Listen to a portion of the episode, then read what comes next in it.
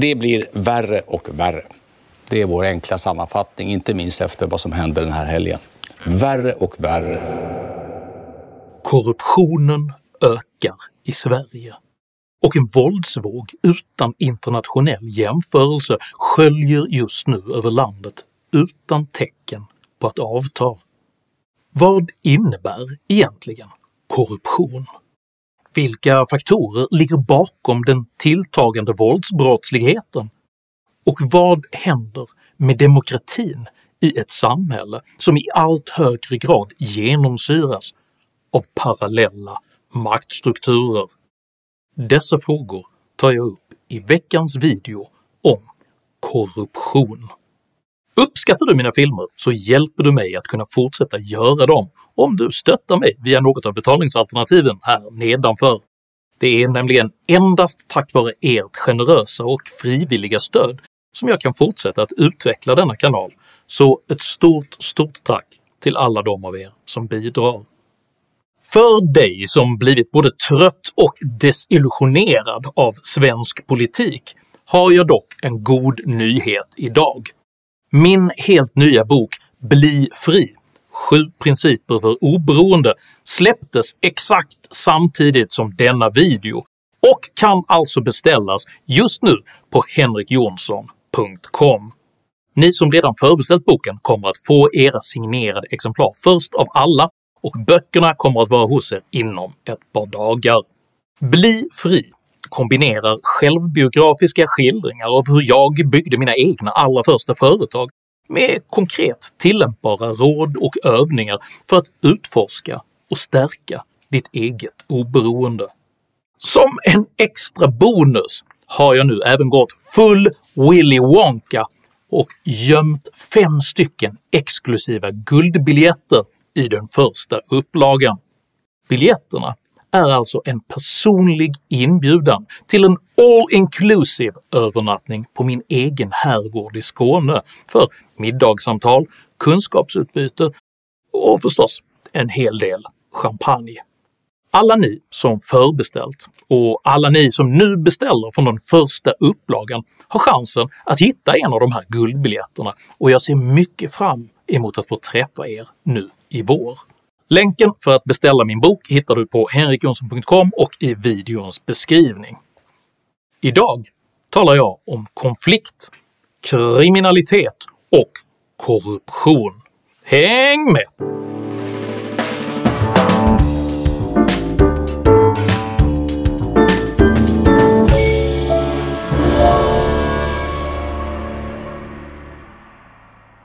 Begreppet korruption kommer från latinet och består ursprungligen av prefixet “com” vilket betyder tillsammans, och ordet ruptus, vilket betyder att brista eller fördärvas. Korruption kan således beskrivas som att någonting gemensamt fördärvas. I veckan släppte den ansedda korruptionsbekämpningsorganisationen Transparency International sitt årliga korruptionsindex vilket visar att Sverige nu är det näst mest korrupta landet i Norden. För bara någon timme sedan släppte organisationen Transparency International sin årliga, sitt årliga korruptionsindex och Sverige hamnar på sin sämsta placering på över tio år. Sverige är nu det näst mest korrupta landet i Norden, bara Island är sämre. Det som är intressant att titta tillbaks lite kortare tid är att 2015 så låg vi på 89, nu ligger vi på 83, det vill säga 6 poäng ner, vilket är ganska uppseendeväckande ganska mycket. Och den trenden har liksom hållit i sig, det har sjunkit successivt, ett litet hopp upp och sen har det nu sjunkit igen. I linje med denna illavarslande utveckling avsattes i förra veckan Botkyrkas kommunstyrelseordförande Ebba Östlin under närmast kuppliknande former. Östlin hade under förra året stängt ner tre fritidsgårdar och fyra fritidsklubbar i studieförbundet ABFs regi efter att det hade uppdagats att de anställt brottsdömda för att arbeta med ungdomar, att våldsdåd och droghantering hade förekommit i lokalerna, att bidrag ska ha använts på ett felaktigt sätt samt att medlemmar i det kriminella Vårbynätverket vistats i lokalerna iklädda skyddsvästar. Stängningsbeslutet väckte upprörda känslor som nu rapporteras ha fått politiska konsekvenser. Bland det 50-tal nya medlemmar som infann sig till mötet i Folkets hus i Hallunda fanns enligt flera källor inte bara personer som knappt ens kunde svenska och som inte tycktes begripa vad de gjorde där. Dessutom ska män med omfattande kriminalitet i bagaget plötsligt inte bara blivit politiskt aktiva på gräsrotsnivå utan även övertygade socialdemokrater. Enligt en av Aftonbladets källor deltog personer som associeras med gängbrottslighet i bortröstandet av Östlin. Så här beskrev dock valberedningsansvarig Katarina Berggren situationen i Sveriges Television Nyheter. Andra medier har även rapporterat om att personer med kopplingar till gängkriminalitet skulle ha varit på plats vid mötet. Jag tycker det är väldigt allvarliga anklagelser och jag tror vi är ganska många som känner oss väldigt kränkta över att måla upp det så svepande. Det har rapporterats att det ska vara en rad nya medlemmar som har rekryterats och att det var därför utfallet blev som det blev. Och då är det väl mer specifikt ABF som ska ha rekryterat medlemmar. Vad, vad säger du om de uppgifterna?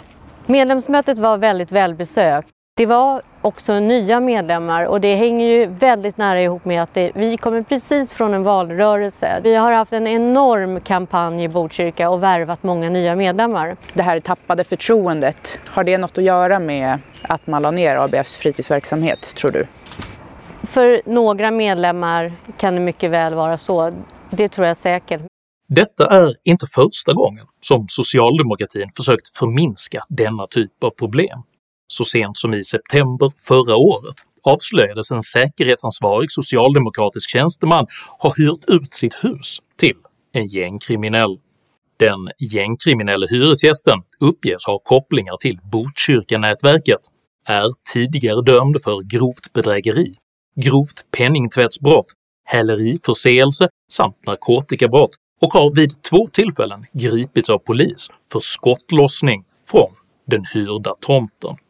Socialdemokraternas presschef Juan Pablo Roa lät senare hälsa “Vår medarbetare har hyrt ut ett radhus till sin frus släkting. Efter en allvarlig incident sades kontraktet upp och personen flyttade ut. Vi bedömer i nuläget inte att vi behöver vidta ytterligare åtgärder.” Ett annat exempel är hur det socialdemokratiska kommunalrådet Frida Trollmyr i Malmö år 2021 avslöjades ha kännedom om att kommunal verksamhet bland annat hade använts för att upprätthålla ett parallellt romskt rättskipningsväsende. Förra veckan kunde vi berätta om en romsk man som uppfattade att han hade blivit kallad till krisi, det vill säga romsk rättegång, av vice ordförande i Malmö stads romska råd som dessutom sa sig tala och rådets vägnar. Frida Trollmyr, socialdemokratisk kommunalråd, är ordförande i det här romska rådet i Malmö och förra veckan när jag pratade med henne så sa hon att hon inte kände till de här uppgifterna alls. Men i ett inspelat samtal som vi har kunnat ta del av så framgår det att den här romske mannen personligen ringde upp Frida Trollmyr redan i september för att berätta vad han hade blivit utsatt för och även för att be om hjälp. Han sa då att han hade blivit kallad till en romsk rättegång eh, av vice ordförande i Malmö stads romska råd och han berättade också att den kommunala verksamheten och rådet används för hedersförtryck och för korruption. Frida Trollmyr hon eh, jobbar här inne. Eh, vi har försökt att nå henne på alla möjliga olika sätt men hon har inte velat svara på några frågor kring detta. På en dold inspelning som Expressen tagit del av uppgav Trollmyr tidigare “Vad ska jag göra? Lägga ner verksamheten? Då begår jag politiskt självmord.” På liknande sätt rapporterade undersökningen “Finns det en tystnadskultur i Göteborgs stad år 2021 om hur offentligt anställda tjänstepersoner upplever rädsla för gängens makt och därför skönmålar den bild som rapporteras vidare till politiker och media. Medarbetare som lyfter situationer tystas. Det kan till exempel handla om hur illa ställt det är i en stadsdel med kriminalitet eller extremism. Information filtreras, ibland till urvattnad oigenkännlighet. Mellanchefer och chefer tystar och vill inte vara de som ger politikerna negativ information. Om man vill göra karriär så ska man inte berätta hur illa det är, är en uppfattning som många av de intervjuade framför.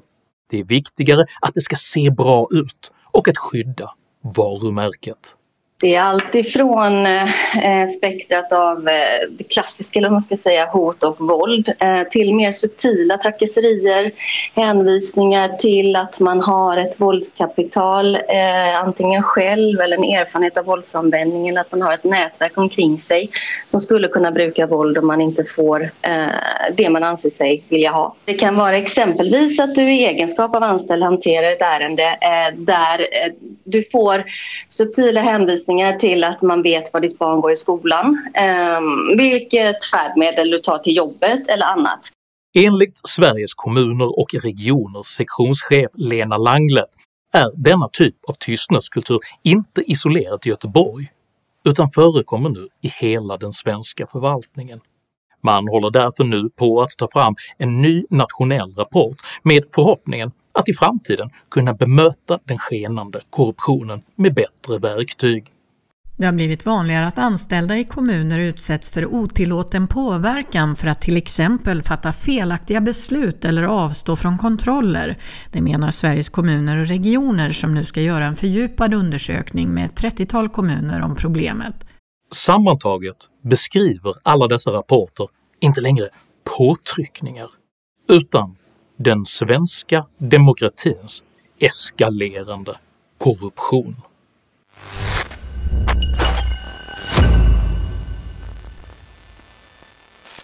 Sedan den senaste våldsvågen började på juldagen har 13 sprängningar ägt rum, varav 8 i Stockholm. På mindre än en månad har 464 personer, varav 69 barn, drabbats av sprängningar i sin trappuppgång. Och jämfört med våra grannländer sticker siffrorna ut. Enligt den statistik som finns hittills i år har fyra personer skjutits till döds i Norge, fyra i Danmark och två i Finland. I Sverige är det alltså sex gånger fler än de andra länderna tillsammans. Innan 2022 var slut hade antalet dödsskjutningar i Sverige hunnit stiga till 63, vilket motsvarar en 40-procentig ökning jämfört med föregående år. Justerar man för övriga Nordens 17 miljoner invånare och jämför med Sveriges 10,5 så har Sverige alltså per capita ungefär 10 gånger fler dödsskjutningar än vad resten av Norden har sammantaget. Sveriges Televisions påkostade programserie “Stockholms gängkrig” förklarar denna unikt skenande våldsbrottslighet på följande sätt. Det har handlat om en avreglering av den sociala bostadspolitiken. Man har nedrustat primärvården därför att det inte är lönsamt för privata vårdaktörer att befinna sig här. En valfrihet inom skolvärlden som gör att vi får extremt segregerade skolor. 90-talets avregleringar och nedstängningar fortsätter in på 2000-talet och situationen för invånarna blir ännu värre. Känslan av ett utanförskap Sveriges Televisions program framför alltså avregleringar, privatiseringar, det fria skolvalet och känslan av utanförskap som skäl till att Sverige har ett per capita 10 gånger högre antal dödsskjutningar än de övriga nordiska länderna har sammantaget. Denna åsiktsportfölj reproduceras sedan närmast identiskt av polismästare Karin Götblad i Sveriges Televisions Aktuellt. Det här ser ju komplext och jättesvårt Ja, det vi kan säga är väl att vi vet för det första för lite om just de här jätteunga mördarna. Utsatta områden, en segregation, dålig inkludering, machokultur. Skolan behöver rustas. Vi behöver en socialtjänst som går in tidigt, redan i förskolan, med hjälpande och stödjande åtgärder. Och det är där också skola, socialtjänst och föräldrar kommer in och hela civilsamhället. Det är nog egentligen ingen som emotsätter sig tanken på en bättre och mer välordnad skolgång och ett allmänt stärkt rättspatos, men föreställningen att ett brottsförebyggande arbete åligger hela civilsamhället är varken socioekonomiskt realistiskt eller ens förenligt med rättsstatens principer. Denna typ av ständigt återkommande sociala förklaringsmodeller prioriterar förebyggande arbete där en redan överlastad välfärdsstat med öm hand förväntas kunna lotsa spädbarn från potentiell kriminalitet till solidaritetsbefrämjande föreningsliv. Följden av Götblads och Sveriges Televisions socioekonomiska resonemang är att arméer av socionomer, kuratorer, psykologer och pedagoger måste utbildas och stationeras på exakt alla nivåer i det svenska samhället för att utgöra ett moraliskt korrektiv gentemot kriminella impulser redan på dagisnivå. Samtidigt är detta redan den överordnade metod som Sverige har tillämpat mot kriminalitet under flera decennier, där brottslingar först och främst betraktas som offer för ett samhälle som svikit deras behov, och där lösningen alltid är en större och än mer resursstark socialstat. Om denna socioekonomiska förklaringsmodell stämde så borde dock Sveriges unikt höga våldsstatistik speglas av en lika unikt svag välfärd. Och detta stämmer inte alls. Även om man tar hänsyn till både ledtider och långsiktiga kulturförändringar så finns det ingen stor skillnad mellan Sveriges välfärdssystem och de övriga nordiska länderna som skulle kunna förklara Sveriges tio gånger högre siffror. Tvärtom så rankas Sverige konsekvent som ett av världens bästa och mest generösa länder att leva i inom allt från demokratiska rättigheter till jämställdhet och social rättvisa. Sverige ligger inte heller högt på listor över vare sig segregation eller överdrivet starka privatiseringsinslag. Denna bild stärktes så sent som 2021 då en av världens hittills största undersökningar gällande just socioekonomiska faktorer och kriminalitetsutfall publicerades i The International Journal of Epidemiology våra studier visar att det inte finns mycket som talar för att en mängd indikatorer för låg socioekonomisk status orsakar vare sig våldsbrottslighet, missbruksproblematik eller psykiatriska sjukdomar i den nordiska kontexten.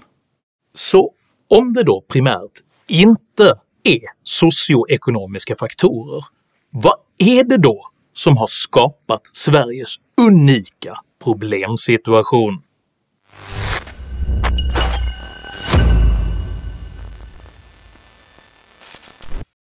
Kulturbegreppet är laddat i den svenska debatten och har under många, många år nästan uteslutande använts för att beteckna fenomen som man i Sverige uppfattar positivt.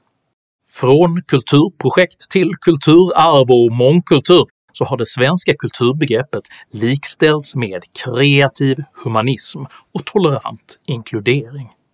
Den svenska samhällsdebatten har därför haft svårt att hantera problematiska kulturuttryck som hederskultur och klankultur, vilka under många år antingen förnekades som rasistiska vanföreställningar eller avfärdades som irrelevanta randfenomen.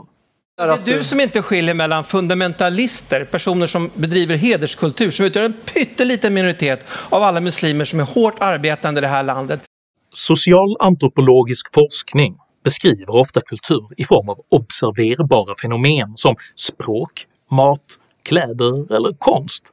Men kulturbegreppet inbegriper även osynliga men djupt rotade föreställningar om identitet och moral. Dessa djupt liggande kulturella fundament samspelar sedan med emotionella reaktionsmönster, upplevelsen av social status, tolkningar av rättvisa och hederlighet, inlärningsbeteenden, närmande till problemlösning men också köns och åldersroller, synen på barnuppfostran samt förhållande till auktoriteter och trosföreställningar. Dessa kulturella övertygelser speglas nu i Sverige genom till exempel utbredd misstro mot myndigheter och förekomsten av parallella rättssystem. I den svenska debatten så döps denna typ av oönskade kulturyttringar dock ofta om till exempelvis patriarkala strukturer, psykisk ohälsa eller brist på sociala resurser, för att de helt enkelt ska passa bättre in i den socioekonomiska tolkningsmodellen. Per-Olof Wikström, som är kriminologiprofessor vid universitetet i Cambridge, formulerade 2017 dock en för Sverige helt ny förklaringsmodell. De flesta människor som går förbi en parkerad bil med öppen dörr och nyckeln i ser inte det här som ett tillfälle att stjäla bilen. Men några gör det. Frågan är varför de, och inte de andra. Svaret, enligt Wikströms forskning, är att det handlar om omgivningens värderingar under uppväxten. Värderingar som skapas av familj, kamrater och skola. Dessa har stor påverkan på om kriminellt beteende är acceptabelt eller inte. Wikströms forskning förklarar således Sveriges eskalerande brottslighet med att majoritetssamhället underlåtit att upprätthålla de grundläggande kulturella normer som den demokratiska rättsstaten vilar på. När denna kulturella undfallenhet kombinerades med en exceptionellt stor invandring från kulturer med generellt låg tillit till myndigheter och rättsstatliga principer uppstod därför parallella kulturella maktsystem istället för integration. Och det är dessa parallella och ofta familjebaserade maktsystem som just nu äter sig in i allt från föreningsliv till politiska partier. Strategin för ett verkligt korrigeringsarbete bör således vara tredelad. 1. Alla som aktivt nu begår våldsbrott måste handgripligen tas bort från gator och torg så att de inte längre hotar det laglydiga majoritetssamhället. 2. Hela den svenska förvaltningen måste genomlysas så att bedrägerier, politisering och korruption med fast hand kan rensas ut. Och 3. Sverige måste inleda ett aktivt arbete för att återinföra de grundläggande kulturella värden som bär upp det demokratiska samhället, vilket måste genomsyra såväl skolor som all annan offentlig verksamhet. Detta är inget litet arbete och det är sannolikt senfärdigt att påbörja det först nu, men om Sverige på allvar vill komma till rätta med våldsbrottsligheten så krävs det helt andra metoder än den socioekonomiska ensidighet som präglat de senaste 30 årens integrations och kriminalpolitik. För annars kommer någonting gemensamt sannolikt snart att fördärvas permanent. Om du uppskattade innehållet i denna video så hjälper det mycket om du delar den med dina vänner och kanske till och med stöttar mitt arbete via något av betalningsalternativen här nedanför. Dela gärna med dig av dina egna åsikter och erfarenheter i kommentarsfältet, men jag ber dig att alltid vara artig. Jag accepterar inte aggression, personpåhopp eller rasism i mina idédrivna kommentarsfält. Tack för att du som kommenterar respekterar detta. Jag heter Henrik Jönsson och jag företräder demokratiska normer och motsätter mig all form av korruption. Tack för mig och tack för att du har lyssnat.